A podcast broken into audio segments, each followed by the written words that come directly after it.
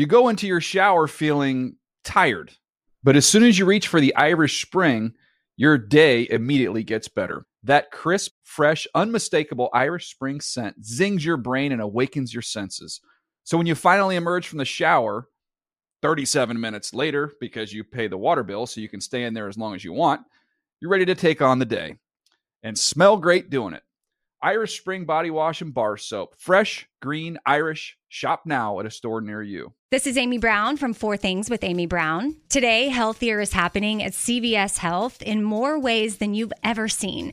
It's wellness destinations for seniors, including select locations with Oak Street Health and CVS Pharmacy. It's doctors, nurses, pharmacists, and everyone in between offering quality care and support virtually in person and on the phone. It's in home evaluations through Signify Health and meeting mental health needs through Aetna. And those are just a few of the ways that healthier is happening. To see more, visit cvshealth.com slash healthier happens together. CVS Pharmacy, Oak Street Health, CVS Specialty, Signify Health, and Aetna are part of CVS Health. Eligibility and services vary by location and individual. Open a limited time 11 month certificate at Kemba Financial Credit Union. At 5.25% APY, it's more than triple the national average, plus, it's a safe and secure way to grow your money. Visit your local branch or kemba.org slash CD for details. Offer expires May 31st, 2024. APY equals annual percentage yield. Restrictions apply. $500 minimum and $250,000 maximum deposit. Advantage status required. Comparison based on bank rate average. Federally insured by NCUA. Hey, everybody, it's G Suite by Google Cloud. It's a suite of cloud based productivity tools that includes Gmail, Docs, Slide, Sheets, and Drive. We've talked about it before. I'll say it again. If you're somebody, and if you have a job, you probably are somebody who does this, which you have multiple documents, but you can't keep track of which revision did I make on page three versus page 11, and are they all lining up? This clears it all up for you. You can make real time updates to the same document without having to keep track of multiple versions.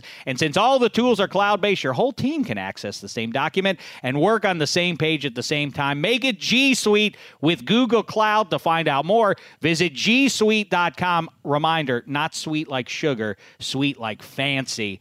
And now, let's hear just a little bit of history from pro football. 143 on the clock. First and 10, Pittsburgh down by a point. Landry Jones back to throw from his five over the middle. Burfict Yeah! intercepts Yeah! it. Vontez Yeah! Burfict Yeah! comes away with a football. Yeah! The Bengals have the ball with one minute and 36 seconds to go. Yeah. Vontez Burfict He's running sprinting toward the locker He's going to room. the locker room He has football. run inside the locker room, which makes no sense. He'd better come back out before there's a penalty flag. David. Football. Football David. The Dave Dameshek Football Program. Available on Apple Podcasts and at NFL.com slash DDFP. Now here's your host, Dave Dameshek. Hi and hello, football fans. I hope all's well wherever you are here in Studio 66. My heart is suddenly swelling with joy upon hearing Vontez Burfict run off that field in Cincinnati a couple of Januaries ago. It's the funniest uh, thing that's ever happened in pro football, or it's certainly my favorite moment in pro football history. Vontez running off with 90 seconds left. Then the Steelers win the game. Anywho, uh, big week six coming at you in pro football. We're going to chop it up with you right now. Much to get to here, including we will have our Red Challenge flag picks for you. The five biggest games of the week by our estimation, including a special visitor. Willie McGinest is going to join in and give us a focus on the uh, Chiefs against his Patriots. We all remember what happened the last time the Chiefs went up to Foxborough to start the 2017 season. Some so some thoughts from him on that subject, and then we're going to hear a little college football talk from our guy Eddie Spaghetti and our other guy Martin Weiss and our other other guy Kent Brown, and that will be at the back end of the show, sort of like how the around the NFL heroes got uh, started. Hanzus and Sessler, a little uh, 10 minute chunk at the back of DDFP. Now the youngsters are going to tackle college football action as we approach that weekend for you, the three biggest games there. Meantime, let's say hello to everybody joining us in 66 and out from Orange County, checking in from his bedroom. On FaceTime. He's one Yeah. half of the best radio show in all the land. They're buzzing right now. If you're into postseason baseball, you want to be tuned in to AM 570 or track it down on iHeartRadio as they talk about the Dodgers and the Brew Crew and uh, and uh, the Astros. Maybe that'll be a rematch or the Red Sox. It's going to be good no matter what. I really like this Final Four quite a bit. Uh, also, Fantasy Live, Game Theory, and Money. All right. It's Matt Money Smith, everybody. How are you? Oh, wait, whoa, whoa. Ah, yeah. We're good. That's enough. He's sitting on he's sitting on a, a bed. He's not very rock and roll right now. Yeah, I don't have a cool, like, uh, carefully placed series of books, uh, goldfish bowl full of pool balls, a couple, uh, I don't know, football trophies. No, I welcome you into my bedroom. And I'll be honest, gentlemen, the reason I am not joining you in 66 today is because I have to do a live remote for the aforementioned Petros and Money radio show down in Irvine, deep Irvine. So it'd be kind of tough to get down there in time from 66. And I am, I'm, I'm actually, I'm legitimately worried a little bit because I've really been putting it on thick all week on the Raider fans after their team was just god awful against the Chargers on Sunday. And like legitimately, I've been getting some pretty awful tweets and texts through Petros's phone that uh, that do have mild threats of violence involved. Mild. Um, th- yes, they are. They are not at all intrigued or entertained by my snarky attitude. Well, why don't you throw him a bone? And uh, w- when you talk about great radio calls in history, and money obviously as the voice of uh, the Chargers, that's one of the many other resume items I failed to mention there.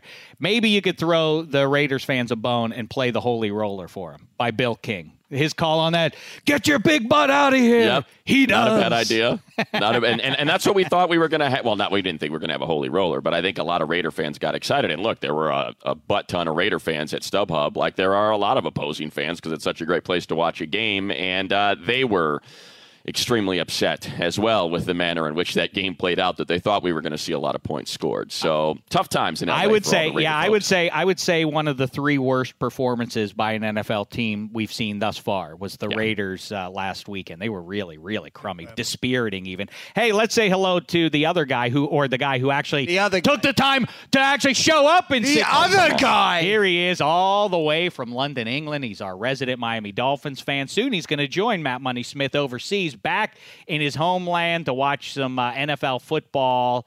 In uh, where is it? In Wembley. Yes. In Wembley. Three games in a row. This Awesome. weekend, next weekend, and the weekend after. You did it, handsome Hank. Look at what you did. When there you was go on your show, you do some other podcasts, I think, with um, with another guy named Dave. Yeah. And with Adam Carolla. Uh-huh. If at the beginning, if they said, "Oh, and look, here's the other guy," how would you feel? I didn't mean. I was saying if we said hello to one. Now let's say hello to To the, the, other. guy. I, I, I think you. I, I, So now I'm just a guy. you can take the chip off if your he's the other guy now, I'm just hey, let's say hi to a guy. A guy. Let's say hi to a guy, and here's another guy. Another You're guy. right. I was just It's trying to honor me. you. I was Oh, just I about to say the Lions of honor the people. Lions of pro football. It looks like it looks something like Halas, Rooney, Rozelle, The other guys. Hodgson. other guy. Hodgson. And the other guy. Hodgson, you made guy. football. You made pro football sing ac- uh, across the seven seas. You completely saved the situation. Well done, Dave. Wasn't that good? Yep. I Hey, see. Dave, I- I see you have a you have a rundown. In Yeah, I'm not gonna do much. Can we throw this out? I want to spend today going deeper into the Smith house. I want to. I want to. I want to talk. I'd boy. like that, but I, I- want to say first and foremost uh, that uh, we appreciate and uh, and welcome Head and Shoulders to the Dave Ooh-wee. Dameshek football program. Maybe we'll see some head and shoulders in the Smith bathroom. That- You would, as a matter of fact. Is that true? That's true. Let's go Be take a pretty look. good if he would show I us can't. I'd have to like pick up this entire computer and carry it with me. That's fine. Uh, That's fine. My apologies. That would be Uh, well, I think that it would it would come unplugged. Unfortunately, I do want to Yes. say, be, uh, thanks to Head and Shoulders, you will be seeing video action from Studio 66 and beyond um, for the remainder of the 2018 NFL season. So thanks to Head and Shoulders for that, and uh, show them your thanks by going to NFL.com/ddfp. You can find our video show that comes out every Thursday at 6 p.m. Eastern time, and all the segments chopped up for you. And of course, uh, we'll continue to do the two audio casts weekly, including this one. And uh, what should we jump into here? We have much to get to, fellas. Do you want to jump it? Do I dare jump into the red challenge flags uh, p- picks Early? right out of the Just gate? What do you think? Is that too Ah, much? whoa! I love it. shake it up. and then we can, and then we'll see what we have on the back end, and then we'll do How about, an like, I how, like about this. we, how about we do a pick and then we talk some nonsense Okay, for a I bit, like then we too. do another one. Here's what I like the about show. it, Dave. Here's what I like about this is in honor of the changing uh, landscape of pitching in Major League Baseball, where the Brewers have opted to go with a, an opener as opposed to a starter. Uh, thus far this season, they did it in that wild card in the uh, whatever game, the first game of their uh, their their uh, divisional series against the Rockies. You're kind of doing that, right? Instead of That's a right. closer and a bullpen, right. you're just you're just bringing the opener to start the game. That's right. That's right. And I, I like, like it. I, I philosophically like what the Brew Crew's doing. And by the way, you know, if you don't have a rooting interest going into this Final Four in baseball, it's got to be the Brewers. We do not celebrate. anyway. We don't celebrate it nearly enough. They're named for beer, for people who make beer. You know, And my team. The beer makers. it's just. Do you mind if I go and grab like a red sock real quick so I have something to throw at the screen? I'd like that. I'd like that. Okay, I thought I'll you be were right gonna back. go. I'll be You're right gonna back. go get a beer, but that, I'll that'd be, be better. I can do that too. good. All But right, I got there you Throw go. I'll be right back. screen too. There you go. Bye, money. Matt Money Smith is off. In the meantime, Eddie Spaghetti's back there behind the glass getting ready for some college football talk, and he's also wearing his throwback Eli jersey. This is in front of the Throw up Eli jersey more. Ah, stinker. Hey, uh, this is in front of, if you're listening on Friday or Saturday, we don't know the outcome of the Eagles. I have a and- good idea what's going to happen. What do you think, handsome? Go ahead and pick it for us. Give, give us a little treat Um, here. You'll look silly if uh, if you're wrong. I think the Giants are going to win. Do you? Spaghettis? Uh, yeah, Hank told me that yesterday when we spoke a bit. I, I, I'm with him. I think the Giants win tonight at home, getting back Olivier Vernon. Uh, I'm fairly confident. I mean, it's the biggest game of their season. They win, they have a shot at the, the division. If they lose, then I'm, I'm on to draft time. So uh, it's a big night. that division is suddenly not very good overall. It's pretty sad, in fact. But uh, anyway, so yeah, we'll see what happens with that one. All right, Money now has his red T-shirt and ready to roll. I do. You know Hold what? on. Can I can I cue up something here since we're all over the place? may. Having just caught the back end of Eddie's speech there. Mm-hmm. October 9th. If I'm going to continue watching professional sports in 2018, it's all up to the Giants this Thursday night. Eddie Spaghetti, the quintessential New York sports fan. Yeah, he's he's he's feeling his uh, he's in his feelings right now. Is what they say. It's a tough time. I mean, the Yankees. Has uh, there ever been in history, in the history of what was a laughable um, example of a so-called rivalry for hundred years, the Yankees always dominated the Red Sox, and then they then they come back and rally from 0-3 down to the Red Sox and turn it into something that uh, that does resemble a rivalry. The Red Sox made quick hash of your Yankees. They they shamed them. I mean, yeah. Uh, in one game, It was a yeah, breeze. I mean, it was two a breeze. They walked over them. two of the games they lost, they got to an early hole. They clawed back. No, I know, but, uh, they- but they whipped you. They destroyed the Yankees. That's not how I see it. I do agree they were the playoff loss. Well, that's what ever. They were happened. the, Not what they were the better team. Oh, uh, they were. Yeah, I know they were the better team. I'm That's not why they whipped upset them. the. I'm I'm just more disappointed in the Yankees. Oh, stop it, the Red Sox. I'm not upset. I'm disappointed. just disappointed. Disappointed. The, I do want to, if, if not to get too far down this rabbit hole, but I do want to point out, and I like Ron Darling as a broadcaster. Uh, his whole speech about unwritten rules uh, getting put to bed by the Red Sox, like, huh, you know, I, apparently the book doesn't exist for the Red Sox. How's this guy stealing second uh, when they're up ten to one? Can you believe this Red Sox team swinging at a pitch when they're up fifteen to, to one on a three and zero count? Yes. Yes, we can because it's the Yankees and the Red Sox, and they should do anything and everything to humiliate their opponent because we hear about this rivalry so much. So there are no unwritten rules in this game. Amen. And by the way, in a larger sense, this thing about the unwritten rules of baseball, then you wonder why. Why isn't baseball catching on with the millennials? That jazz. Come on, squares, lighten up. It's okay to flip the Exactly bat and right. have joy Right. playing your sport. All right, let's get to it now. Let's talk Week Six NFL action and pick the five biggest games, red challenge flag style. Red, challenge flag picks. Ooh, no delay from the OC with money there. Oh, I was worried about that. No, not at all. All right, let's All right. start off with the biggest one to me, of course. Uh, anybody who's paying attention to the AFC North, the Cincinnati Bengals are riding high. They look different.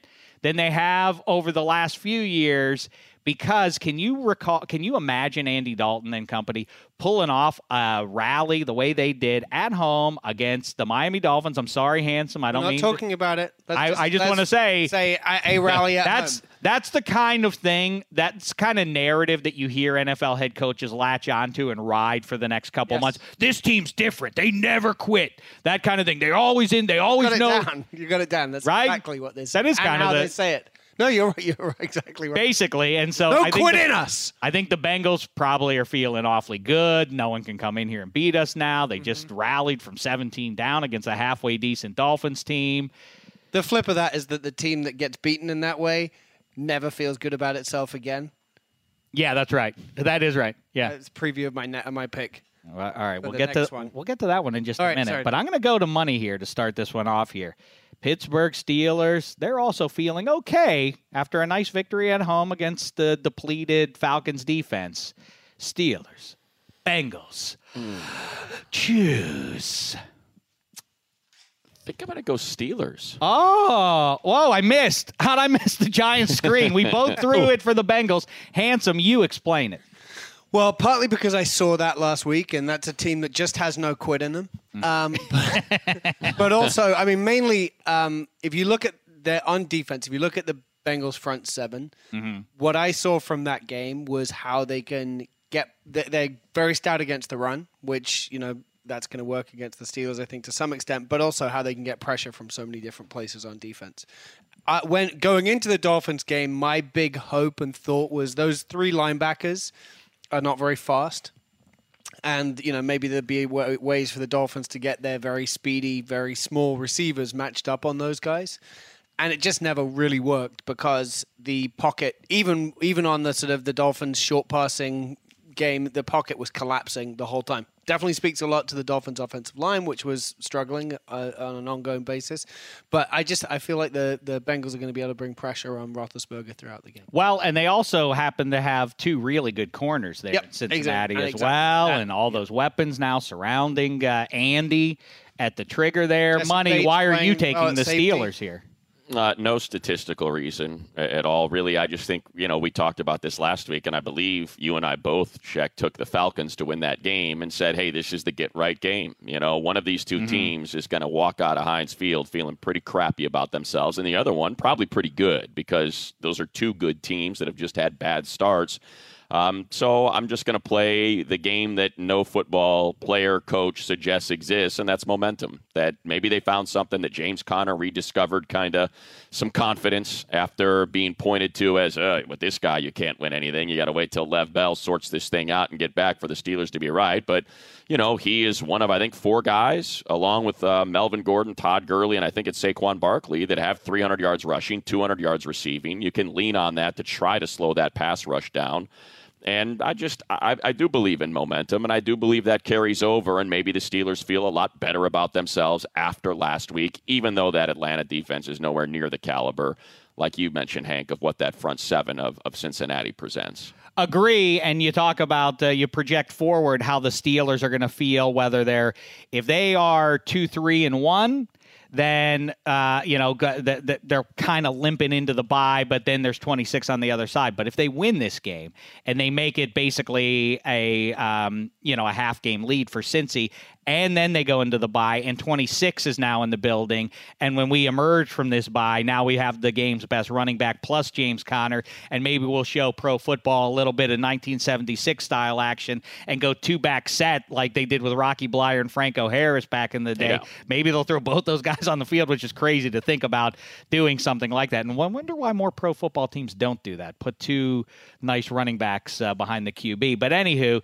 um, I do think Cincy in that spot, they're feeling awfully good. I think you it's don't sound like a guy who just picked against that team. You just I told you you, just but- rode a wave of excitement. No, I didn't. I just just what told would you- happen when I they win this talking about- game, but they're not going to win it. I I did the same thing a week ago, didn't I? But I told you that the puncher's chance that the Steelers have without Le'Veon Bell is one of the best quarterbacks of the Super Bowl era, and he de- wasn't good in the first half. He was off the mark, sailing it. He attributes it to a bum right elbow. That's causing him to drop his elbow a little bit and throw high. But in the second half, we saw how dynamite he can be and he, what he can do to cover up deficiencies elsewhere on the field. If he can play that kind of way, Ben Roethlisberger, then the Steelers will win that game. But I think it's going to be uh, the Bengals. what? So, in honor of Drew Brees, Yeah. Drew Brees breaking the uh, passing record on Monday night. Yeah. And he got a certificate in the middle of the game. In honor of that, today we're going to give out certificates. And David, you just won one for longest self-serving tangent for the Ben Roethlisberger. Okay. All right. Way to go, Congratulations. Let's stop the show, go, and maybe you can kiss your family. That's really nice.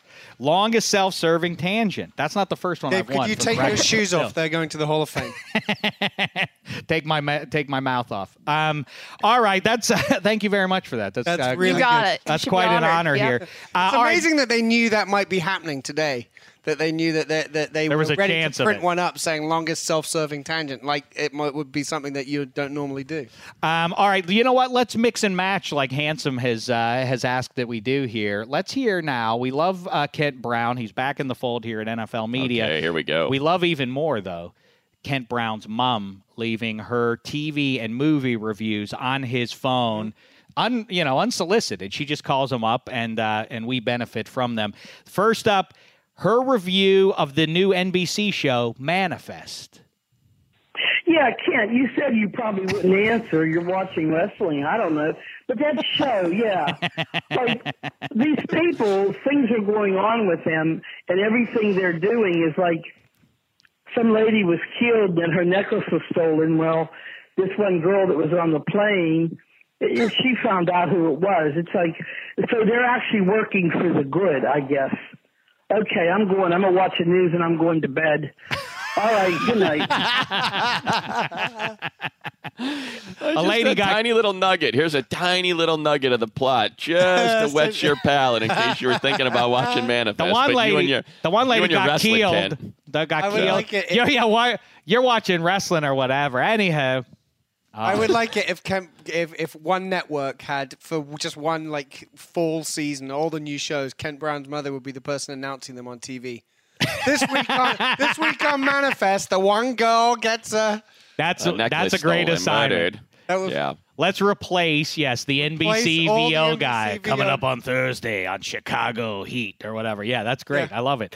All right, uh, let's move on now. You mentioned it a second ago. There, handsome. Your Dolphins back home hosting the Chicago Bears. A renewal of uh, the the classic game played down there on what was it December second, nineteen eighty five, I believe. was. Dan Marino played host to the undefeated Chicago he Bears. was a bad host. 1972 Dolphins all on hand. They didn't want another team to go undefeated.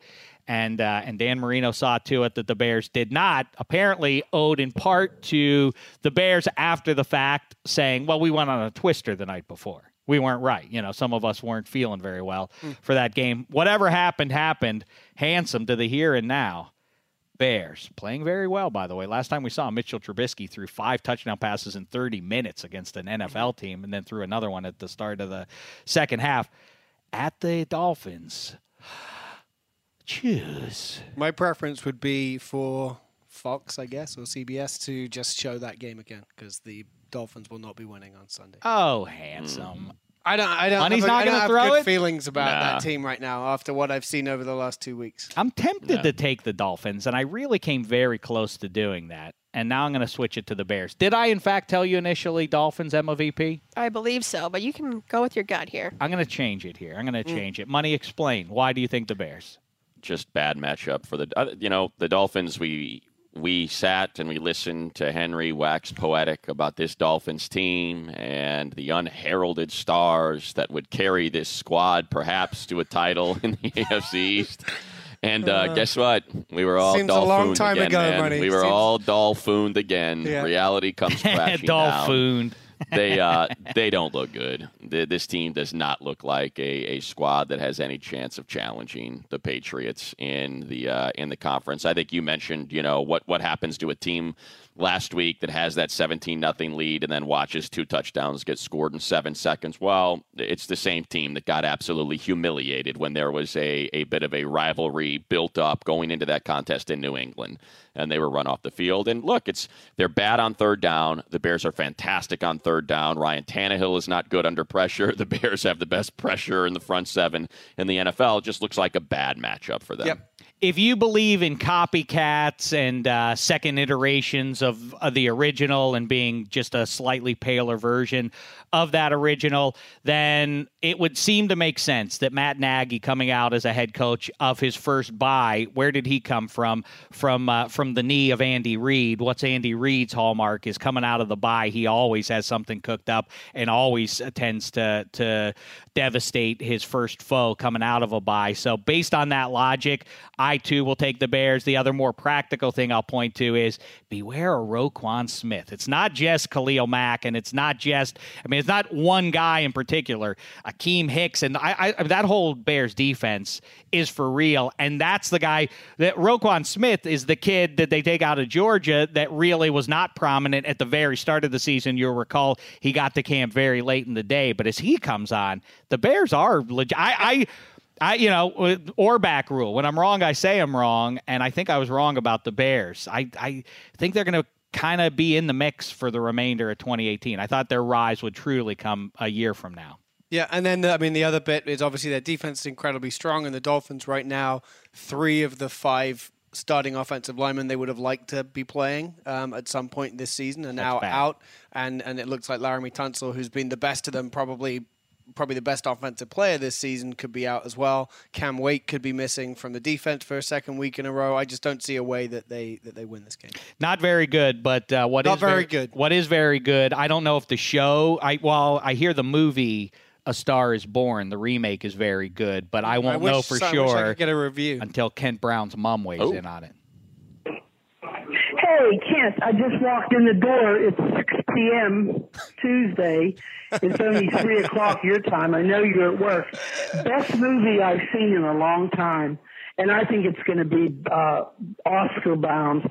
Bradley Cooper and Lady Gaga, honest to God, they both did such a good job. Oh my God, what a good movie. But I remember the original when it was out. It was Kris Kristofferson and Barbara Streisand. This was really good. This was an excellent movie. You'll like it if you see it. All right, bye bye. do you think her? Do you think her uh, mood was changed by going also to the 3:20 p.m. Um, showing of it? She was home by 6:30. 6 p.m. Yeah. I like I like the uh, asterisk there. It was like you'll like it, but the asterisk is if you see it. Yes. If you see it. Yeah, exactly. Yeah. I can't yeah. promise you'll like it yeah. because you if you don't see it, see it, there's no guarantee. I also like uh, oh oh my god, that's that is such quintessential Pittsburgh. Oh right? my god. Oh my god. I remembered it, but uh, uh, again, just like in the manifest description there, uh, money. Yeah, she she she she dangles the carrot. I remember the original with Streisand and Kristofferson, but then that's the end of it. Just like just just you know, I, right. I, now I, now I'm intrigued. Mama kind of Brown. teaching her son a little something about history, right? And by sure. the way, this isn't some newfangled flick, all right? There was an original, and it won Oscars too, and it was Babs and it was Kristofferson. So how about you brush up on your history, son of mine? And also, I I'm pretty sure you're probably watching I, wresling right now. Judy Garland, exactly right. uh, Judy wrestling. Garland did A Star Is Born before that. I don't know who uh, was opposite her in that one. Charlie um, Chaplin. That's it. Um, let's move on to pro football. A lot of good historical. Um, game or you know rematches here. Mm. The Ravens and Titans. You'll recall in the year 2000, if you're of a certain age, yes. the excuse me, the Titans were the uh, the best team in the NFL uh, probably with Steve McNair, Eddie uh, George. Yeah, the dynamite team. The Ravens were very good defensively. This was the year, of course, that they go on to win the Super Bowl. But they start the year with Tony Banks, and they couldn't get it right. And they went. Uh, well, how long did they go? Money was it like six weeks? They didn't score an offensive touchdown. It was something. Sounds right. It's it, it insane. Was, it was something like that. Yeah. But again, because they win the Super Bowl, it obscures that. But that is a crazy run for uh, even the most putrid of pro football teams. They went five or six weeks without scoring an offensive touchdown. It's really quite a thing. Anyhow, that game uh, in uh, in Tennessee in January, I recall Steve McNair dumped it in the flat to Eddie George, and it bounced off his shoulder pad and right into Ray, Ray Lewis's, Lewis's hands, and he ran it for a touchdown, and they went on to glory. There were a handful of like big collisions between Eddie George and Ray Lewis in that game. Yeah, and Or they maybe sta- it just it's they've all fused together. It was the final days of the gigantic, shoulder pad, pads, uh, yeah. shoulder pads and everything. So, all right, to the here and now, Matt Money Smith. Ravens playing well in spite of the loss uh, Sure. in Cleveland. They really should have won that game. Michael Crabtree dropped a touchdown in the waning seconds of regulation there. Ravens, Titans, choose. I'm going to take the Ravens. Oh, that's the right thing to do. I okay. think it Right, we're all All off right. the Titans bandwagon Oh, after yeah. one one bad showing, right? Yeah, I mean, I was never. I'm not going to claim to have been on it. A lot of people were getting jazzed, and I do I- like I'm the not, defensive I'm not a lot pieces. of people, Dave. Dave. I'm not the other guy. Yes, I'm indeed. I'm I'm my own man. hmm Yes, you are handsome. thank yes, you. you are. Do you have They are a very vocal uh, fan base, by the way, via Twitter. They really want their due, and it's like, hey, your team's not that good. Yeah, your team's not that good. Your It's, uh, quarterback's not that good. You haven't yeah. really got much of a, an identity. I've started to identify, and I've had this conversation with uh, Lindsay Rhoads and several other people around here of where do they, do they feel that the most fan Twitter heat comes from. My, I think that in, in- instead of it just being one team, I think it's the up and coming teams. That you're not talking enough about us. Where's our Where's our affection? Stop talking about the Cowboys all the time. Kind of tweets. Right. And and I think it also has something to do with the Southeast region. I think there's some you know, some SEC kind of chip on the shoulder stuff. And when their team starts out well, then they latch onto it and they're excited about it as long as that team is playing well in the NFL. So where do you think it is? What's your? I'm kind of with money that it's it, it whatever it it was the Falcons a couple of years ago. It's the Titans now. It's you know it's it's the Jacksonville fans are like that. Where's our respect? When are you going to talk about us some more? And Seattle fans are the Seattle were that. they were the precursor yeah, to that a decade or you know eight years Yeah. or so ago. Yep. Um, money. Any insights you wish to provide for us on Flacco trying to bounce back? Reminder: his he's at his best in the postseason and in Heinz Field. Otherwise, he's generally pretty mortal. Yeah, I think you know it's important to remember that Cleveland defense is pretty darn good. Yep. Um, I mean, they lead the the league in takeaways. You have you know what looks to be the right choice for them. Um, as I'm kind of prepping for the Charger game this week and, and putting together my boards, I'm going to pull up just a couple of the notes that I that I wrote down. But you've got it, it looks like Denzel Ward was maybe the right choice. I mean, guess so, huh? corner in the league. He leads the league in interceptions right now with three. Last week against Baltimore, five tackles, a pick, three passes defense, and he blocked the field goal. Um, so that speaks, even though he is diminutive, to the impact he can have in a game. The big deal too is remember, it's not you don't draft Bradley Chubb in a vacuum. Myles Garrett is in the conversation as the most dominant pass rusher in the NFL this season, and this Larry Ogunjobi is something, man. I mean, he when he's getting single coverage on that line, he's blowing through and and providing that other bit of pass rush uh, for the Browns. So, you know, Flacco, it's not like he was having a bad game. He was just playing against a really good defense. Um, so I expect him. I'm not saying the Titans defense is is bad. They're not. They're really good, but I think you could see Flacco having an okay game and the Baltimore defense just overwhelming Yeah. what is a pretty bad Titans offense. Yeah, and coming off a 12-9 overtime game, I would be surprised if uh, if the score and and uh, what was the score for Tennessee? 13-12? It was that was a wonky Yeah, one as well. 13-12, I think. I'd, I'd be uh, it's hard to conjure a path to Right. 35 total points in this game. But uh, but either way, yes, I think the Ravens will survive this one. All right, let's uh, let's uh, wrap it up here with the red challenge flag picks at least, shall we? With the Jaguars going down to Dallas to play the Cowboys in a weird NFC East you know, who knows if the cow, you know, the buzz though uh, against Jason Garrett is really gaining some steam here, and he would do well to right the ship here. This is not a good team to go up against at home because if that defense comes in there, as we've talked about in other um, in other stadiums, the home field advantage becomes a disadvantage if the Jags start smothering your offense and the boo birds start coming out. Jason Garrett will take the brunt of that. It'll feel bad as they run into the locker room if it's Jags 13-3 or something like that at the half. Um, Jaguars, Cowboys, handsome. Choose. I'm going to take the Jaguars. All right, nobody's going to take the No Cowboys. one's I'm taking wasting the my Cowboys, time are to get they? this red. Yeah, of course. Sure, Yeah. what a pain Of in the course. ass. Come on. Explain. Have we not? We haven't thrown any red uh, flags at all today. I threw I one. think Oh, you we did earlier you on. threw it Yeah, yeah, for the. Steelers. Yeah. Yeah, I, I picked the uh, Bungles in that one. Yep. Um, go ahead, Handsome. Why do you like the uh, the Jags here? It's fairly obvious why. I but- mean, their defense is incredibly good. Uh, I think, I'm, you know, I'm excited to see if Jamaal Charles gets to play um, on Sunday. They obviously they've got issues in the running game. They signed Jamaal Charles yesterday. Uh, I think it would be fun to see him get out on the field because that's the one area they're probably lacking, especially given that you don't know if you're getting good Blake Bortles or terrible Blake Bortles on a week to week basis. Um, but yeah, I, I- I mean, what it comes down to more is just the Cowboys haven't managed to get really anything going. They, they're depressing to watch. Money. Do you think uh, Jason Garrett? Uh, it's it's a fait accompli, or is the NFC East uh, mediocre enough that he can mean, actually rally here? And Yeah, if you be- rally and win, he'll stay. I don't think they'll fire him mid-season. No. That doesn't really seem like something that Jerry would do. Um, but yeah, the, the NFC East's been bad. I assume Philly's going to get right this week uh, on Thursday. Sorry, Eddie.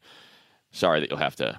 I table your sports interest until the draft, as you mentioned early in the show. But um, I, I think the Eagles will get right. They'll pull away, and yeah, I would assume this is it for Jason Garrett. What's he got? Two playoff appearances. I mean- Since- and nothing substantial in the postseason. So yeah, it seems right. like we talked about last week, you know, it, you know, for all the consternation for the last decade, 15 years about you got to find the QB. You see Christian Ponder and uh, Blaine Gabbert and uh, JaMarcus Russell and NFL uh, littered with uh, with those sorts of names by people having to have the QB. That's what you need to have. And all of a sudden, it feels like just about everybody now has a halfway decent QB. There, there are very few situations that you point to in the NFL and say, boy, oh boy, are they garbage at the quarterback. Um, but now it's about who the offensive innovator is, the risk taker. And Sean McVay, I mean, I, I, you couldn't see it in sharper relief than you saw it in one day there. Sean McVay talked into it by his players. We got to go for it here. And then you're the Dallas Cowboys head coach, and you have Zeke Elliott and Dak Prescott. You can't run a little RPO there. There's nothing, overtime. You don't have anything cooked up in that spot to run behind uh, Tyron Smith. You don't have anything that you feel confident enough to run against the Texans in that spot. You can't tie the game, Jason Right. Garrett. That's not going to be good if you tie this game. You should be going for the win there. I thought that was uh, that was a shame. And that's what he played for. He played for the He top. was playing for the tie. I, lo- no, mean, I, thought our defense you might hold can't them, do and then they'd have to punt it back to us. That, no. that, the answer to that is no. the odds are You much played for the worse that that's going to happen, Right. Jason Garrett, than you just going for it on fourth and one and giving it to your to to the guy you decided to take over Jalen Ramsey a couple of years ago. You did it for a reason. You don't use Zeke Elliott there. Weird move. Also, before we uh, jump on to Willie McGinest stuff, I want to hear Matt Money Smith and Hanson. Uh oh. All right, next up in our Drew Brees Day of certificates. All right. This one is for Matt Money Smith, the achievement for deepest voice. Oh, that's Whoa! Ooh. Congrats, money. Ooh, thank you. Good stuff out there, Money. Oh, here we go. Hold on. Hold on. Look at that. There Take a picture go. there. Uh, can you move it a little bit there in the middle? I'm going to try to kind of get. Oh, there it is. There we go. You got it. Ah, Perfect. Wow. All right. That's I feel exciting. like Todd Gurley Congratulations. eating that digital Carl's Jr. burger in the local community. Uh, money. I just uh, just quick thoughts on this. Um, what do you think about though? My content. Well, Marie said it first on Monday night after Drew Brees gets the all-time record. First of all, numbers do not equal who the greatest is in pro football, and then probably uh, I, I can go through the other sports and prove that as well. But you know, the Emmitt Smith syndrome. He's not the greatest running back just because he has the all-time record, and Drew Brees is one of the all-time greats, but it, he's not suddenly now the greatest quarterback we've ever seen because he's the all-time passing leader. And I say that when you start getting down to it, when you're when you're really in the thin air, high up there on the football mountain, and you're trying to divine who was better between Marino, Brees, Rodgers, Brady, and Montana, and that group, then the ring count does matter. How can the ring count not matter? Matt Money Smith, your thoughts? Uh, I disagree. Respectfully disagree. I think I think the I think the Emmitt Smith comparison is is apples to oranges because the issue with Emmitt Smith is that he played with the triplets, that he played behind an offensive line that was arguably the greatest unit in the history of the NFL and was blowing holes open where he got five yards per carry before he ever got touched once. One of the things going for Brees is he's not playing with any other Hall of Famers. His That's right. offensive lines have been average at best. His receivers, for the most part, save Michael Thomas, have been average or below average. He's never had he had a dominant tight end for a minute, and the second that guy left him, he disappeared as a dominant tight end. He's played on teams with in certain seasons the worst, not one of the worst, the worst defense in the NFL, and he was still winning division titles. So I think ring count it does not come into play with Brees because he was so good. He was able to elevate rosters to great success despite A, the lack of talent, and B, the lack of any semblance of a defense opposite him. Because he can't play both ways. He can only play the position he plays. I don't And- think he'd be good if he did either, money. I'm not sure where you no, put probably him. would. I'm not sure where Uh, you'd put him on defense. Maybe nickelback. You'd have to you hide know, him. Get out there. Yeah, probably have to hide him. Yeah. Yep. But um, I, I- I think it does come into play. I, I don't think it's fair to put the rings on him just because of, of what the hands that he was dealt year in and year out defensively and again with talent around him. Here's the thing that I'll say to you, handsome, as well, because Right. I saw your tweet on Wednesday, and, and you you threw some. Okay, tell me what you way. think the tweet said because what you told me. uh, Well, apparently, according to Dave and to Maurice, Dan Marino wasn't quite good enough. Never mind that uh, that head coach Don Shula didn't surround him with the proper amount of talent so he could get over the hump. Something to that effect. Yeah, right? actually, that was closer. to And then a lot of- and a lot of your nonsense you came up minions- with earlier. a lot of my your- minions, my minions. Yeah, your the handsome devils that I have. the handsome Yep. devils, your your Yep. fan club. Yep. Everybody jumped in and said, uh, "Oh, so Dan Marino's uh, not as good as Trent Dilfer." Of course. Well, I did. That, I didn't. I didn't right, ask but that's to a- say that. That's not the point that I was making. But I, I actually, what Money just said about Drew Brees could equally be carried over to Marino. Marino All right. played with not just no. I mean, uh, Brees has had better defenses than Marino ever had in in Miami. I mean, the, Shula just squandered draft picks on people who are the most forgettable names uh, uh, outside of the fact that one of them's the father of a very good Chargers player now. But there were, but you know, every time there'd be defensive players that did less than nothing, running backs that in the the, the likes of Sammy Smith and. Troy Stradford and all these people who who could not get in the backfield a- at all and couldn't do anything. And Marino was was holding that team together and in the same way was still able to to win divisions throughout at least a part of his career.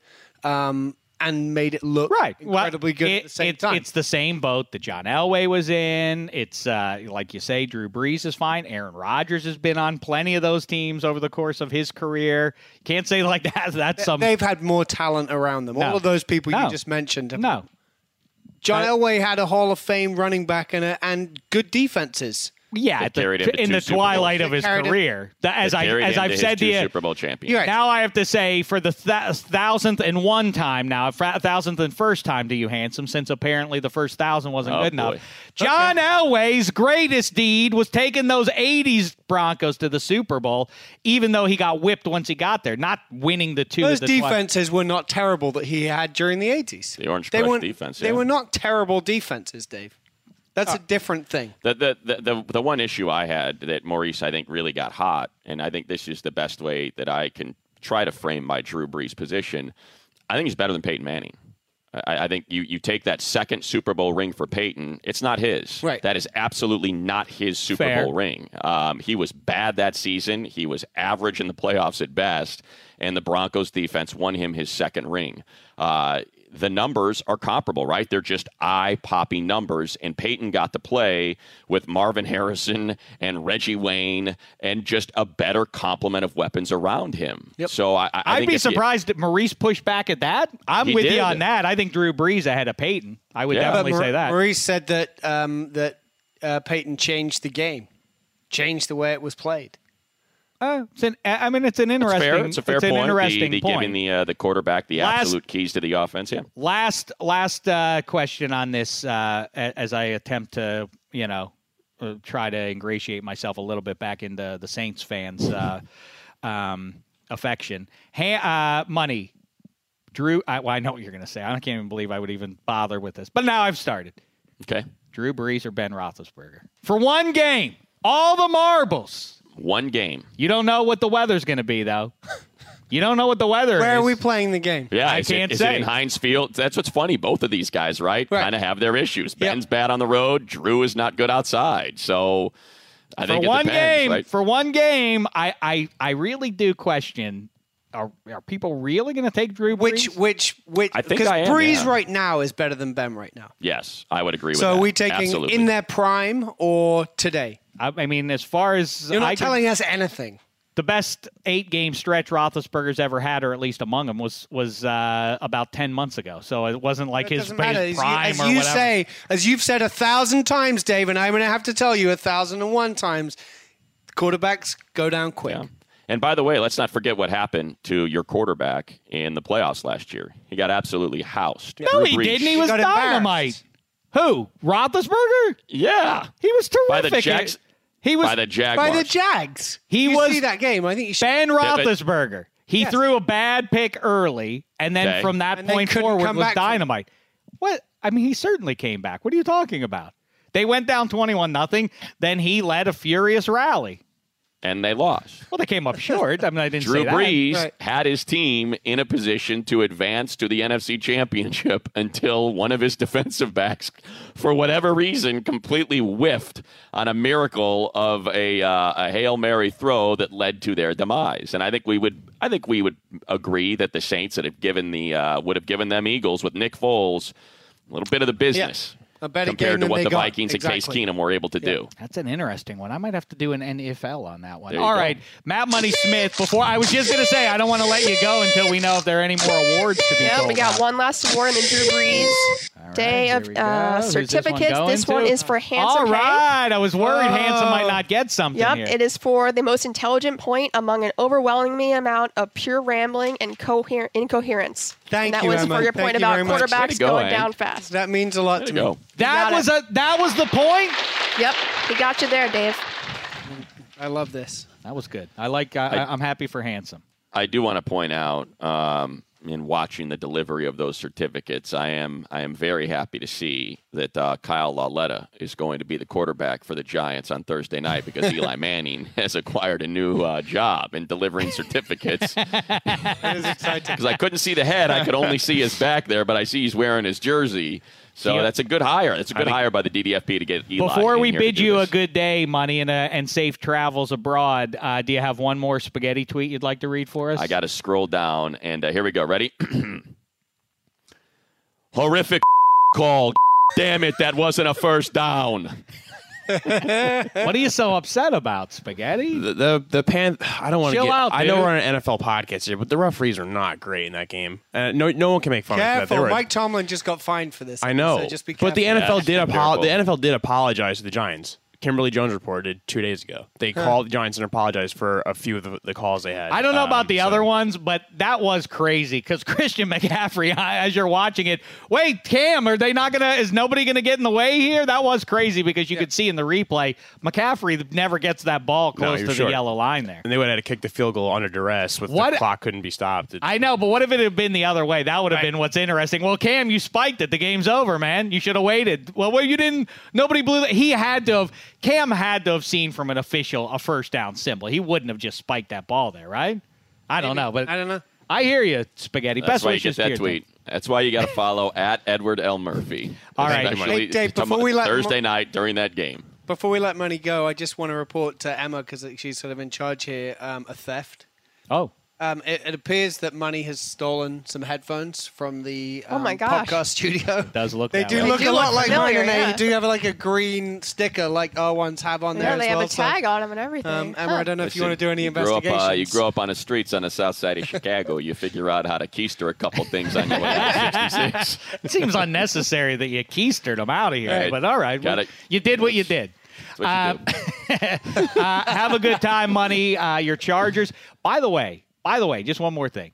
The Chargers are the team that nobody, everybody likes to say that two weeks after the fact when people start talking about them, like the Bengals. No one's talking about the Bengals. Yeah, plenty of people are talking about the Bengals. No one's talking about the Chargers right now. That's the team that once they get Bosa back, as money keeps pointing out, they're going to be scary. And the other team that I said in the preseason that if they, eh, you know, now they're they they they're two wins. The Detroit Lions are pretty impressive wins. The teams that they've taken down, the Lions have a chance. They beat the Patriots. Remember? Yeah. And, they, and then they just And beat the the Packers. Packers. Those are two good wins for them. I don't Maybe if they're the putting it together. I, don't- I mean, that's not I'm just I'm pointing out you to you the the, two others. teams that nobody's talking about that are halfway Right. decent that may be relevant come uh, late December and beyond. All right. Thank you, Money. And now uh, we'll talk to you soon, fella. We appreciate the time as Okay. always. And now, um, handsome. As a matter of fact, why don't uh, you you beat it as well? The other guy. You can stay here and listen if you want to hang out with uh, right. Spaghetti while they do the college football stuff. Okay. All right, see you guys. All right, take See you, care. Money. There goes Matt Money Smith, and here comes our pal number 55 from the Cleveland Browns and also the New England Patriots to break down Chiefs and uh, and the Patriots. It's Willie McGinest. That's Dave Dameshek. Hi and hello to Willie McGinest, number 55. The Cleveland Browns legend also toiled for the New England Patriots and for USC, and he was just honored with about as great an honor this side of a gold jacket as uh, as a football player can get. A did. football life about you. Did, did did the whole family gather around and watch with you? Yeah, the family was there. Well, my mom and dad and sisters wasn't, but my family, immediate family, my wife and daughters were there. Um, it was a great time. I, I viewed it with with the public, with everybody else as it premiered. Um, all I had to go on was the clips and the sound bites and the different things everybody else was seeing. So I thought NFL Films did an amazing job with, along with the NFL Network, of uh, collecting um, the information, the details, the interviews. It was, you know, they they do a they do a They do the best. they yeah. do the best, man. And it was over like three to four months, or probably even more. Like them putting all this together, and Mm-hmm. I'm like, scrunch it all into 44 minutes because it's not really an hour because of commercials. Mm-hmm. 44 minutes of my journey. It's pretty. It, it was. It was. It was. Uh, it was exciting, man. Well, good for you. Well deserved. And I hope, and in our 21st century world where media does matter and whether or not voters will uh, will acknowledge as much, I hope that that maybe reminds people of uh, the fact that 55 deserves a gold jacket as well. It's certainly your deed. You know what? I thought of some. You were kicking asses in January many times over I am in the Hall of Fame though. for For most most sacks in the most postseason. most postseason and then single single, single game. What's like a picture of you? It's or two. what? It's like a little thing. They put like a little shrine, a little thing up. So I am in there some way. All right. Good enough. Not good enough. I was For now, till somebody breaks it, till Von Miller or something. What was the what's the single game record? Four and a half. Four and a half. Who did who did it come against? Jacksonville.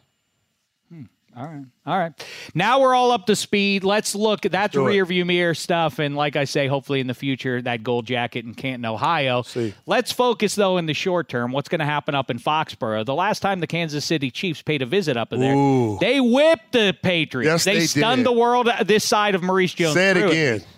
Why do you want me to say that again? They whipped it because I mean that's what they're hearing.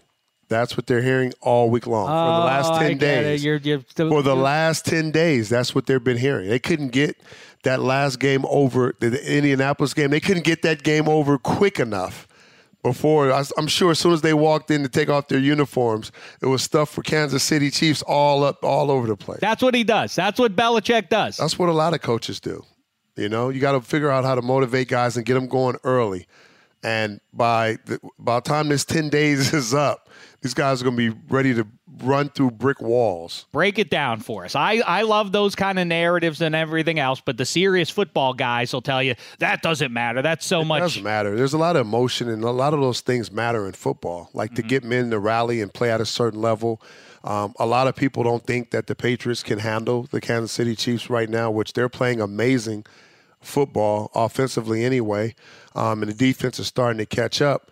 Um, if, if if if I'm the Patriots and I'm that defense, the one thing is like, what do we do? And going into those games, um, when we played those high-powered, whether it was Peyton Manning or you know whether it was the Rams or whether it's Denver Broncos, those those high-powered offenses, the one thing we would say is, listen, we can't stop everybody. They got too many pieces, too many weapons.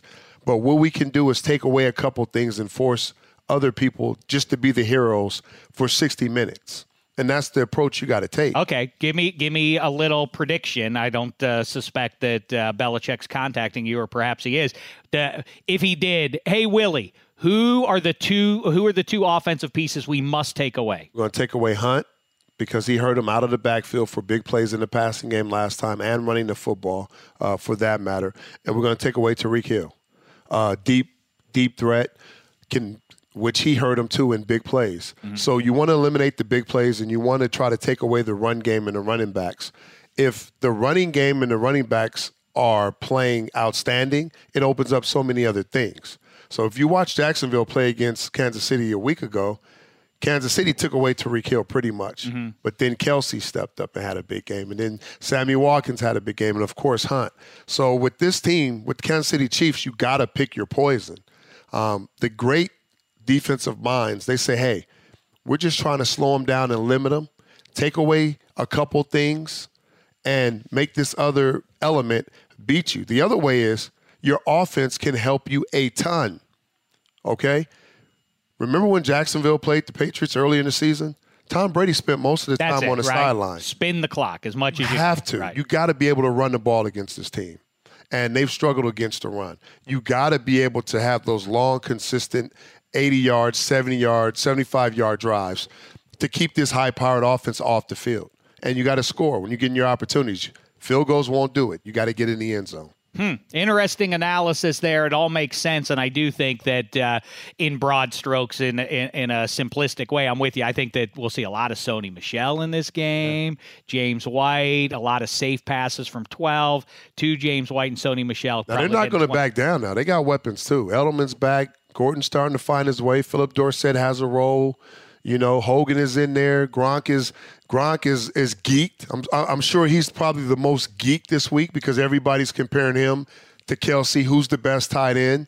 So he's geeked up. Um, so there's a lot of there's there's a lot of like hidden little matchups to watch in this game. I think it'll I think it'll Don't you see? Don't you see why that, that- we talk about the Chiefs and we talk about the Jaguars and the Bengals are rising? I love and, the Bengals and now. Baker Mayfield is is a nice story and so on and so forth. And it all doesn't matter. None of it matters a Why lick not? because I saw what happened on Thursday Night Football last week. They uh, just came out. All, all we needed was just like you said that the Patriots needed something to put the chip on their shoulder, and the national media gave it to them once again. Oh, is, is it over? Is Brady done?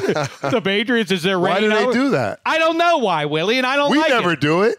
We know I better. I don't like it. We've I don't like that people do it because that's because it's exactly it's bulletin board for for Belichick, and then he passes it on to the players, and then you just whip everybody in the AFC and render all the fun stories moot come January, right? You're going to the Super Bowl again. I'm not going to say that's too early. It was week six. Come on, it's week six. give me your give me your final score from Foxborough. Uh, I, I'm not sure yet. It's too early in the week. I got to do some more. I got to. I got to break some more things down. All right, I respect it, I guess. Last question for you. On Monday night, when we talked about on the uh, last DDFP with both Maurice Jones Drew and Reggie Wayne, a wide ranging debate about it's the oldest discussion, or at least in the Super Bowl era. Do rings matter if you're a QB? Yes or no? I think they do. Yeah, of course they do. And I'm not talking about. And then people want to play the game. Oh, so so, Trent Dilfer's better than Dan? Marino? no, no. You can't go there. Now, I, I will say, um, rings have a lot to do with team. Sure, of It course has a lot do. to do with team and coaching, and there's a lot of elements that play into it. But they also have to do with who's at the quarterback position. Of course, is it a fluke? Yeah. Is it a fluke that Tom Brady has won all those rings, and and Roethlisberger has two, and Peyton has Right. two, and Rodgers has one, and Brees? Who wins the majority of them? It's not an absolute like if you don't have one of those guys, you have no chance of Gotta winning have the you got to have a guy or a guy Give a play- much better chance of it. or a guy playing at that type of level at the right time, Okay, right? Kind of like the quarterback in Baltimore. He, I, I was right. right? At the playoffs during the regular season, eh, playoffs, fire. Or in Heinz Field. That's it. That's a Flacco Fire. other one. Contract, Fire. my deal is up, fire. Super Bowl win, huge contract, Fire. back to back to land, back to I'm with you. All these serious. Here- tell me if you agree with this. Here's my hypothesis. Okay. I think a lot of the football media out there, they want to be smarter than the average fan. I get it on a level you don't get it. here's the here's the food chain in in football coverage. Head coaches love to condescend to the media, right? Bill Belichick and everybody. You don't understand. I could try and explain it, but you wouldn't get it. So then those guys get a chip on their shoulder. The media does, and then they have to condescend to casual fans who say things that are apparently simplistic, like rings matter. I'm not saying it's the only thing that matters, but it does matter when you're talking about who's the best of all time. And also, the other discussion I don't understand is, uh, it, or, or the thing when people say, well, who cares? Why do you have to debate who's better between Tom Brady and Aaron Rodgers and John Elway? Because why are we watching sports at all then? That's what's fun to do. That's what- Everything's a competition. of course, right? that's what's fun to do. And, and when you get into that top five, that top 10 in the Super Bowl era, we have to figure out what the criteria is to evaluate, and rings do count. I have I have one for you though. So if you don't have rings, does records matter? It's good, yeah, yeah, Okay. right, doesn't it? Oh, I don't think I don't think records determine Is certainly. records records over rings? No, ring. I, I, rings over records. See, that's a tough one. Well, I'll t- I, I, as an objective evaluator, that is interesting. As if you're asking me which would I prefer as a player, Of course. I certainly would prefer the rings to the record. Because that's why you play the game. Well, I don't. th- I, I think That's why you play the game for the rings. No, not everybody. Well, I've talked to plenty you of bet- guys. You better not say that. I, that's right. You but better I, not say, "Hey, I, I- I'm out here. I don't care if we win a championship, as long as I, my stats are or killer at the end of the game. I'm You good. know that that's true, though. You know that there's some percentage of guys in. I don't want to play with that guy. but you know that that exists. though. Yeah, there is. There's selfish guys out there. Statistics. Well, I will say this: statistics do not equal who is best always. No. Emmitt Smith proves that. Emmitt Smith is not the best running back of all time. In your eyes, Come on, certain people, certain fans' eyes, he is. he was a great banger of a running back, He was but a he great to- running back. I mean, I'll take Tony Dorsett over him. yeah, but the numbers. He's before but, your he- time. But listen to this: the numbers don't prove that. Nah, listen, if Tom Landry had given 33 five more touches a game, he would have retired as the all-time leader. No, and if he would have had the same offensive line, we can go all the way down the line with that one. All right. You know what? Scram 55. Good stuff, though. I'm outta here. Great stuff. And muzzle tub again on the football life. I loved it. Thank you. You're listening to David Dameshek. Ah, I love Willie. He's the tops. Um, all right. Now, come on in here. Handsome, you're still here. Shall I leave now? Well, we're, you and I, I was are hoping gonna to hang out with Willie because he and I, I don't know if you know, are pretty close. I did know that. Yeah, he Yeah. speaks very highly of you. Um, and now into Studio 66 as we depart. It's the debut. We've done it with me in here with Eddie Spaghetti and Martin Weiss before, but now I'm, we're just going to fully turn the reins over to them. For do you have a good name for this show yet, uh, Spaghetti? We do not. We could. I mean, the Dave Dameshek football program after show or something. I don't know. But I- I'm all about promoting you still. It's part of your umbrella of, of Grow up. What do you what do, what do you like, Handsome? What's a good name for their program? How about something like um, the Eddie Murphy Laughter Hour? Okay, we'll go with that for right I'm, now. fi- I'm fine with that. Go college football specific. Oh, it's about college football. Sorry, I yeah, didn't realize. it's about college Okay, football. Okay. Yeah. yeah. Um, all right. Enjoy it and uh, and sit back and listen, and certainly send your critiques over. I'd be interested to hear uh, what you guys think of these two chopping up uh, college football. Another big week coming at you for pro football, though, and for Handsome Hank and for Matt Money Smith and Willie McGinest. It's been. Go ahead, play the song there, Spaghetti, because this is like the proper end of the show, right? Is that how we want to do it, Emma? Yeah, because I don't think we want. This is a bit disjointed in the end ending. That's my my fault. Well, what's done is done. Pro football, we'll talk to you after it.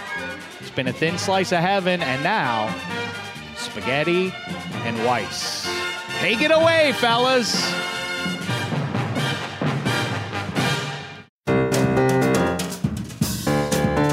All right. So first off, thanks, Dave. Uh, we didn't get to college football talk in the DDFP, so now uh, Eddie Spaghetti sitting here with uh, my man Ken Brown and Martin Weiss here to talk some college football. Uh, we don't necessarily have a name for this segment yet. We had a couple. Early nominee, the DDFP office hours. I like office hours. I like that. Office hours could work, yeah. Because and then that's not just college football. It could lead to 20 Anything, minutes sure. Of nonsense, which is The you know, a lot DDF of which which is the DDFP. which is a lot of what DDFP is anyway. Exactly. I like office hours. I can. I'll write that down. Office hours. Every so often, I get a good one. Um, so I think today there's three big games on Saturday. The night game is Michi- uh, Michigan, Wisconsin, uh, Oregon, Washington, and LSU, Georgia. Right? Uh, those are the three big games. Quickly off the bat, though, because uh, selfishly myself and uh, and Kent are Notre Dame fans, but Ken, you're also from the Pittsburgh area. So Yes. What, uh, I'll start with you. What do you think about that game, really quick? I'll say this: if Notre Dame is close in this game in the fourth quarter, my phone will be off. Oh, yeah. I will not be looking at my group text because everyone in my family and everyone involved in Pittsburgh groups, they all hate Notre Dame. Sure.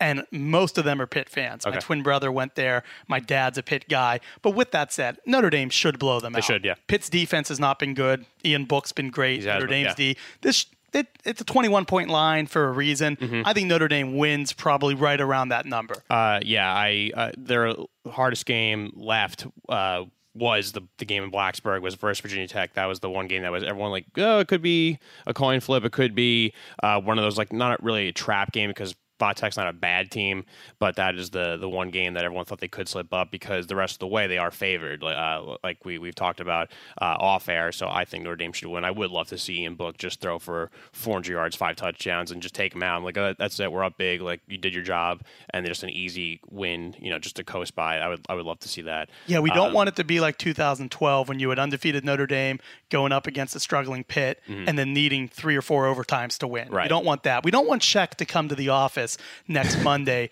and just be bragging to you or I. Yeah. Hey, did you see Pitt win that game? How about those Panthers? Mm-hmm. They beat Clemson two years ago. They beat Penn State two years ago. Last year, Pitt was a team that you know nearly pulled off a big upset as well. Right. Pitt's always in the mix to beat a really good team. I just hope this year it's not Notre Dame. Uh, yeah, I agree, and I've been very happy with them this year. Running game, defense has been awesome. Uh, they've been a lot of fun to watch. Um, so let's move on. Which games should we tackle first? Martin, your pick. What do you want to do? Big, Well, I just big three. on Notre Dame. You I, wanna- oh, you wanna add I have no our interest in game. watching Notre Dame. I want them to win because I'm a Michigan fan. Sure. So that being the one loss on Michigan's resume at the moment, I love it. if Michigan wins out, they should be in the playoff anyway. But Right. Yeah, no matter what Notre Dame does, but I'd like to see Notre Dame beat Pitt, but I don't. I can't stand Notre Dame. Quick side note: at uh, Big Dean Santa Monica on Saturday, this past Saturday, I was watching Notre Dame uh, play uh, Virginia Tech, and then the Red Sox Yankees game was on, and I was wearing my Aaron Judge T-shirt. Yankees won Game Two. Obviously, now they lost the LDS, but uh, Which is a tough moment for uh, Notre Dame fans everywhere. that's the that was a funny thing is because I, they had the two TVs on. So when it was like uh, I believe they it was like a sh- what happened? It was like a defensive. Notre Dame scored def- a defensive touchdown, didn't they? Yeah, Kareem stripped the quarterback. Right, Julian crazy. Love Ex- scored the touchdown. Exactly. So I was cheering for that, and then people in, saw me in the Yankees gear, and the one guy was like, "He's like, you, you know, he's like, you root for teams that everyone hates," and I'm like, "Well, first of all, New York, I root for everything New York based. I'm not one of those weirdos that's like Yankees, Lakers, Cowboys, uh, whatever. Notre Dame, I just like because." New York City doesn't have a team. No one cares about Rutgers. No one cares about Army and West Point. No one cares about Syracuse. No one cares about. Uh, I mean, Penn State, not really. No one. Ca- I mean, what else is close? Boston College. There's no other Northeast teams that people really care about. I'm not close enough to the Penn State region to be part of that cult. Um, so I was just like Irish Catholic kid in New York City. My whole family roots for Notre Dame. It was just like that's the thing. Uh, hey, you don't have to explain. I'm it to defending me. myself. Yeah, I know. I, I didn't attack you. We've I just wasted- said it's just kind of. I know. I'm just d- naturally defensive. Anyway, uh, Look, I went to Miami. My brother played at Miami. I love the Hurricanes, but I've been a Notre Dame fan since I was 6 Mm-hmm. Again, That's I went- Steve. That that's that's blasphemous. Oh, I, well, co- my, my whole convicts. and my whole family. Well, I missed it. I was I was too young for that. My whole family hates Notre Dame, except my grandfather, who was recruited by Notre Dame. Wow. We used to go to Notre Dame trips. I went to every Pitt Notre Dame game from '96 until 2011. Jeez. So I was always at the Pitt Notre Dame game. That's why this weekend for me it's a big one. But like we said, the Irish should be in good shape. They're out here twice. It's good for Eddie and I. They play in San Diego against Navy late October. There you go. And then they play USC, which hopefully will be their play-in game into the playoffs. Yeah. Six years ago, they had that. They beat SC. They get in the national title game. We're not going to talk about that game. Yeah. But overall, I think I think the same result might happen though. In that national Bama, title yes. game, I was in there. that national title game, Notre Dame was annihilated by an SEC team. it won't So, change. but It you know won't. who Michigan Michigan opened up that season against Alabama. I remember. and they got And destroyed also was well. annihilated. Yes. But uh, Your pick. I was going to say, let's go to two SEC teams, which could potentially demolish Notre Dame in the college football playoff. Number two, Georgia playing number thirteen, LSU.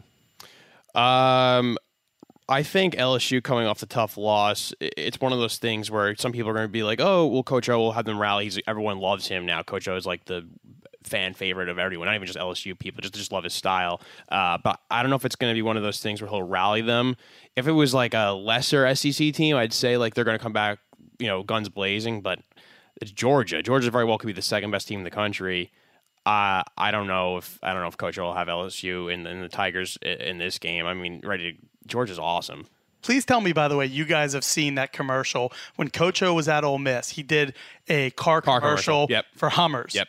and he throws to a guy. He goes, "Tell him, JoJo," and Yep. he throws to this guy who should never be on camera. Right. It is one of the funniest like thirty-second commercials thirty that. second commercials I've gotta see it. And because of that, I want to root for Coach O. Also, Coach O, back when he was the D line coach Mm-hmm. at Miami in the early 90s, he gave The Rock a few of his signature phrases that he used in the WWE for a while, like opening a can, and all Wow. that sort of stuff. What? Rudy, Rudy Poo, Candy, you know, the end of Mm-hmm. that quote. Those were all Coach O quotes that The Rock then took and turned into his wrestling persona. So That's you gotta, lo- you gotta love Coach O. I do, and I am rooting for them. I just don't see it being possible. With that said, I'm with you. I think Georgia wins. Although I'll say this: if LSU doesn't turn the ball over, they're good at stopping the run, and that's what Georgia does. They want to run the football. I expect this to be close, but I'm going to go with Georgia here because LSU's offense probably doesn't score more than 21 in this game. That right.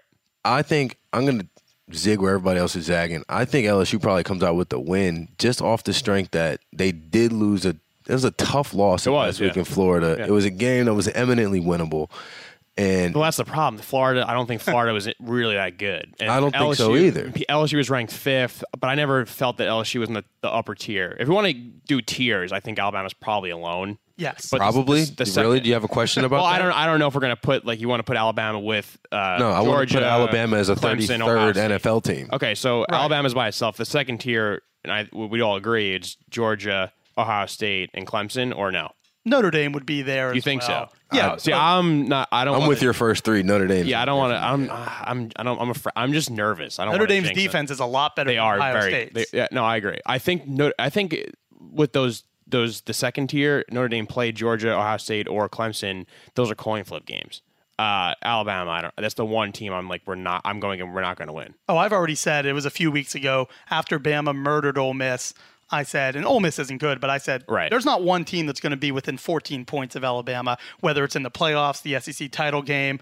Probably the closest game Bama would get is if they scrimmaged their second team in Right. practice, and that's not a good sign for the rest of the I love their Something catastrophic would have to happen. Yeah. Like I'm not. I Every- can't- Tua would have to go down. If he goes down, then it resets I don't a know. lot. I don't know. Oh, I I'm mean, sorry. he's I been think he he's just been get unbelievable. Jalen Hurts. Jalen Hurts is also good. The team is, is just loaded. Every score is like sixty six to nine. It's just like, what is the point? It's that being said too, though, is like their schedule isn't as tough as like say Georgia's. Right. I think Georgia has the next few games are all pretty hard. Georgia's next They're gonna slip games- up. Georgia's not going to win their next four. I agree. They're going to slip up. and that's probably why they don't make the playoffs. If they go in 12 and 0 and Bama's 12 and 0, whoever loses that is still probably in. But Georgia has LSU, they have Auburn, they have Florida. Uh, they have a bunch of losable games Sure. on the horizon. And also, you have to realize with Georgia as well, their offensive line's really young. It's a bunch of freshmen and Mm-hmm. sophomores.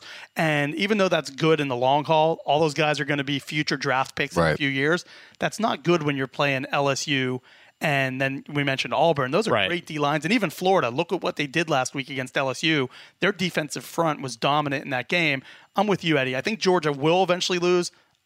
I hope Martin's right. I th- I hope LSU can win this week, but I think it will probably be in the next two to three weeks that they actually drop their first. Sure.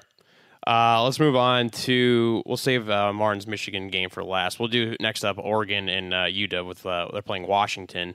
Uh, Ducks, Huskies. Who wants to uh, start with this one? I'll start with this one, and I'll say that I'm liking the 17th ranked Oregon Ducks. I think they gave a game away against Stanford. Mm-hmm. They had the chance to win this, and Justin Herbert was amazing. He had one incompletion for the first three and a half quarters. He was great. The running game was great. They were physical on the offensive line. Their defense even looks better than most people would think an Oregon defense would look. But then on the other hand, you have Washington. They have a bunch of NFL players on defense. Yep. They don't have a lot on offense at the moment. Jake Browning's been he's struggled. Myles Gaskin's been solid, but their offensive line, they lost their top tackle Trey Adams before the season. He was ruled out for the year. Without him, there that's kind of a weakness. And against Oregon, I think you're going to need to get at least the high 20s, if not low 30s. And I don't think Washington will have enough. Washington, they've only lost to Auburn. They're in the playoff mix. But this doesn't look to me to be the team that was two years ago when they made the playoffs, or even last year for the first eight weeks when they had a really good O line. Washington to me looks more like a nine and three type of team, and this is in Autzen Stadium. It's an Oregon team that's mad that they blew that Stanford game two weeks ago, mm-hmm. and I think the Ducks get the win. Yeah, I'm with I'm with Ken here because I, I I saw Justin Herbert, and he just he just looks like the next quarterback for the New York Giants. You stole, you stole my point. I was about to make. No, but seriously, like Yeah. he looks like Yeah. like if you are if you have a question right now at the quarterback position in the NFL, that looks like the best possible answer right there in Oregon.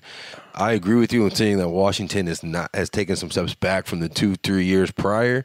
I think this is one of their three or four losses on the year. I, I've been watching a ton of Pac-12 just from being out here, living out here. That the, the the times of the games line up way easier with what I'm doing. I did watch the entire Stanford Oregon game too. Stanford blew it. Uh, uh, and yeah, and Oregon, uh, and especially with Herbert. Oregon blew it, I should uh, say. yeah. I've been. I mean, I've watched a lot of Oregon games because of Herbert, and I wanted to see what he's all about because you go into the season going, who are the, the, the better quarterbacks? And obviously, Browning was a name. Uh, you have like Stidham in Auburn, and you have um, what's his name, uh, Lock in, in Missouri. But Herbert is a guy that you look at him, you're like, all right, he has the measurables, he's mobile, he has a good arm. So I watch a ton of them uh, play, and you know, there's not a lot of buzz around him yet. Like I feel like there was last year with you, obviously with Mayfield and Rosen and Darnold and Lamar Jackson to an extent, uh, Josh Allen, but come draft time and you know there's always a team like the giants that needs a quarterback. And the minute he goes to the combine he's in shorts and they, and they put the, the tape to him and see how tall he is and see how how far he could throw. And he he's athletic as as you could be for a quarterback. I mean he's gonna he's super impressive Yeah, I think he checks all the boxes. Sure. The last four or five years, Oregon's had trouble trying to get that big time recruit to go there Yeah. at quarterback, or the ones that were there and didn't pan out. He's a local kid. He's from Eugene. He kind of just wanted to play locally. If he was from anywhere else, Oregon probably doesn't even look at him. Right. They knew of him. They brought him in, and now he's been just a terror for defenses. Last year, when he was playing, I think he got hurt three or four games. When he wasn't starting, they averaged around 15 points a game. When he started, they were over 50 points a game. Mm. It's that significant, almost a 35 point difference of when he was out there. And that shows a lot about who he is because it's one thing if you remove one player from like a basketball team where there's only five guys out on the court. If you remove one player from a football team, it shouldn't be a 35 point difference. And with Justin Herbert last year, it was. So he's very good. And like I said, if they didn't blow that game, two weeks ago, maybe Washington steals one. But if they want any chance to win the conference or stay in a playoff race, they have to win this game. And I like Herbert, and I have no reason to think they won't show up and play well at home. he uh, big player in a big spot. Yeah, if he makes plays, I mean, he's. I'm already sold. But if he wins this game, I mean, I I'm all aboard. I almost want the Giants to like not win versus the Eagles the rest of the way, just to tank and to get a shot at him. Uh, because and it's funny too because he's coming to the NFL now. Most most teams have quarterbacks. Um, and you know, again with the no buzz thing, but every year there's still a guy. That is good. Like Yeah, you know, there's still th- there's still drafts. There was no uh, not a lot of buzz with Goff and Wentz, and look at the, how those guys are now. And there's two guys in that Washington secondary that will be high NFL picks. Taylor Rapp's a safety and Sidney Jones is a corner. Mm-hmm. So if he does well against them, that's a good sign because those guys will be day one or day two picks in the next Right. year or two. So that's definitely a deal where if he goes 26 for 34, three touchdowns, that says a lot against future NFL talent. Well, there you have it. Um, let's go on to the final game: uh, Martin's Wolverines versus the Wisconsin Badgers. I was so I was in Costa Rica actually watching Michigan lose to Notre Dame, and I was sitting back. Great, great. I think Jim Harbaugh wishes he was in Costa Rica too. I'll tell you, it, it- we may as well have been calling the same place because I mean, I was sitting back like, this is another year. This team stinks. This team's no good. I'm so sick of watching it. Oh, you guys are Notre Dame fans. You know the, the September Heisman's of like where we have which t- which is one of these teams is really good, and it turns out that neither. Like as Notre Dame and Michigan progress throughout the year, but so I was all ready to to punt the season and after after that loss to uh, Notre Dame, but this this Michigan team has just gotten better every week, and that for the first time in my Michigan fandom since 2008 2009, the, the first me and Rich Rodriguez started at the same time at University of Michigan. Tate Forcier. Oh, you know it, baby. you know it. That's a deep dive. Talk about But- a September Heisman. Oh, my Tate goodness. Forcier. After the game he put on against Notre Dame in 2009, Yes. people were writing him in, and then he transferred out three months later. Well, I mean, he transferred out for the next September Heisman, which would have been Denard Robinson. But uh, for the first time in my Michigan fandom career, I they have a quarterback who, while Denard was a unique offensive weapon, they have a quarterback who seems like he could potentially be in the pros someday, like as a player. Like he's he's putting the ball on guys where this is most of the time I'm used to watching guys like make obviously not Odell Beckham, but Odell Beckham style catches hmm. because the ball is who knows where because the guy who throwing it is who knows who. So I just I don't know. I was high on Michigan the last like two weeks, and I'm gonna pick them again. Wisconsin, I, who did they lose? Wasn't it BYU? BYU, yes. Yeah, Wisconsin, and I just don't that the meat and potato style offense. I feel like Don Brown can do well with that. The one thing I will say though, and this is where it's kind of a weird game. Wisconsin has not been able to get any pass rush all year, Mm-hmm. but Michigan hasn't shown the ability in big games to prevent teams from getting in the backfield. The Right. offensive line, the tackles in particular, have been bad. I feel like whate- whichever kind of mediocre group rises probably wins that game because on the other side, I think we feel good that Wisconsin knows what they do up front, and so does Michigan. These are two fronts that know there's a bunch of NFL talent on both sides, but I would still be worried if I'm a Michigan fan, which I'm not. But for you, Mhm. is this offensive line going to step up, dominate that front from Wisconsin that's vulnerable, and then you beat them over the top? Because if you get time, Shea Patterson will win them this game if he's back there untouched. But if he's hit the way he was against Notre Dame Mhm. or the way Michigan quarterbacks have against Penn State and Ohio State in the past, Michigan State, then they probably lose. I'm going to side with Wisconsin here, take the Badgers because I know Jonathan Taylor will show up. Right. He's not going to get shut out. Yeah. Michigan might limit him to 90 or 100. He's not getting 30 or 40 yards. And then I also feel like I've seen Hornibrook against a good front last year against Miami. He ripped them mm-hmm. to shreds with short passes, tight ends, players down the seam. I think Wisconsin's proven they can win these games the last few years. Michigan so far hasn't. If Michigan wins this, it'd be a huge win for Harbaugh. But I'm going to go with the team that's proven more that they're capable of winning these. So I'm going to go Badgers. Yeah, it's it's one of those things where Harbaugh needs to win Oh, because absolutely. And, and I don't have to tell you that, so we don't have to harp on that. But he needs to win this game. He needs to beat a big time team. Uh, I like what you said about Hornibrook too. Is like if Wisconsin's relying on Hornibrook, they're not going to win the game, but they don't have to because they have Taylor and they have that that humongous offensive line. But Michigan's D line's really good. You know, like Rashan Gary, a bunch of other players in that line. So it's like you can see them really go head to head there. I side with Wisconsin's O line and Taylor making enough plays to win this game. Uh, Shea Patterson as well. Harbaugh finally has a quarterback. That's what he's known for. He's known as being the uh, n- or another one of these quarterback whisperers. I'll just turn a guy. everybody wants to say that, and I get it's like the immediate sentence you have to say after Jim Harbaugh, uh, like that, and he wears khaki pants. But just delete Colin Kaepernick and, and Andrew Luck out of the world, and just tell me how much of a quarterback guru. Well, and Alex Smith. All right, It's I- it's a I lot. mean, it's a, I'm just saying. no, he has a track record. I would I would say that he knows what he's doing with that. And he found, I mean, but you were saying like that Michigan really really had that guy. Now they kind of do. Uh, so I they have been better. They come from behind win versus uh, Northwestern recently. Like it's a great win. You need to do that for your team. Show that you can come back from the adversity. They couldn't do it versus Notre Dame. I think Notre Dame was just flat out the better team week one. But some teams do take a few games to kind of get a feel for things, and uh, and I think Michigan is on a hot streak. So if they do win this game, they very well could be a team that wins out, and ha- and then that one loss in the beginning hurts them. But they could have a shot at maybe being a Final Four team uh, if they can get by uh, Wisconsin and Ohio State amongst other teams. But There's uh, absolutely no way that the committee keeps out a one-loss Michigan out of the college football. Oh, yeah, because if they they're win on the table. They're Yeah, yeah, a they have a real, one-loss they have a real case. absolutely- And I could I could almost see them being a hot team, but ultimately I still I'm going to go with Ken here, and I still think that Wisconsin has played a, played a lot of big spots. I think if Mich- Michigan loses, it really puts uh, Harbaugh on the hot seat for real. Uh, and I just I love Taylor. I love the the Wisconsin offensive line, and I think they ultimately they will be a little bit better, a smidge better than than Michigan's D line. That's the really the deciding factor in that game. Wisconsin is one of the more underappreciated big game teams. Like if you look at them over the last 10 to 15 years, and even recently with Paul Chryst, Mm-hmm. they're not a team who gets hyped up like a lot of other national contenders, but they seem to win. If they have three big games in the season, they'll win two or three of those Absolutely. every time. Mm-hmm. And this is one for Michigan. And I want to ask you this, Martin. Is Jim Harbaugh a good play caller at this point? Because when you look at him in the past, when he was at Stanford, what was Stanford doing? Everyone else was running spread. He ran power and just ran it down everyone's throat, and no defense was used to that. Now in the Big Ten, he's trying to do that, and it seems to be five years behind. Don Brown's an excellent D coordinator. I'm not sure that Harbaugh at this point should be the play caller. I kind of feel like the next step for his evolution, the same way that Brian Kelly gave Chip Long now, this is your play calling. I'm going to be the CEO. I feel like Harbaugh needs to designate the play calling. to a, a true OC because when you watch them play, you can almost predict 80% of the plays that Michigan Oh, is going to run in big games.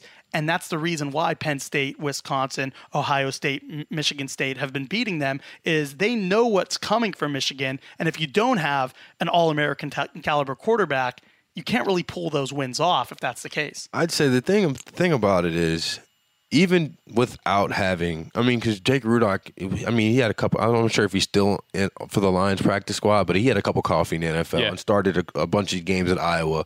So I, he's a serviceable quarterback, and I felt like when.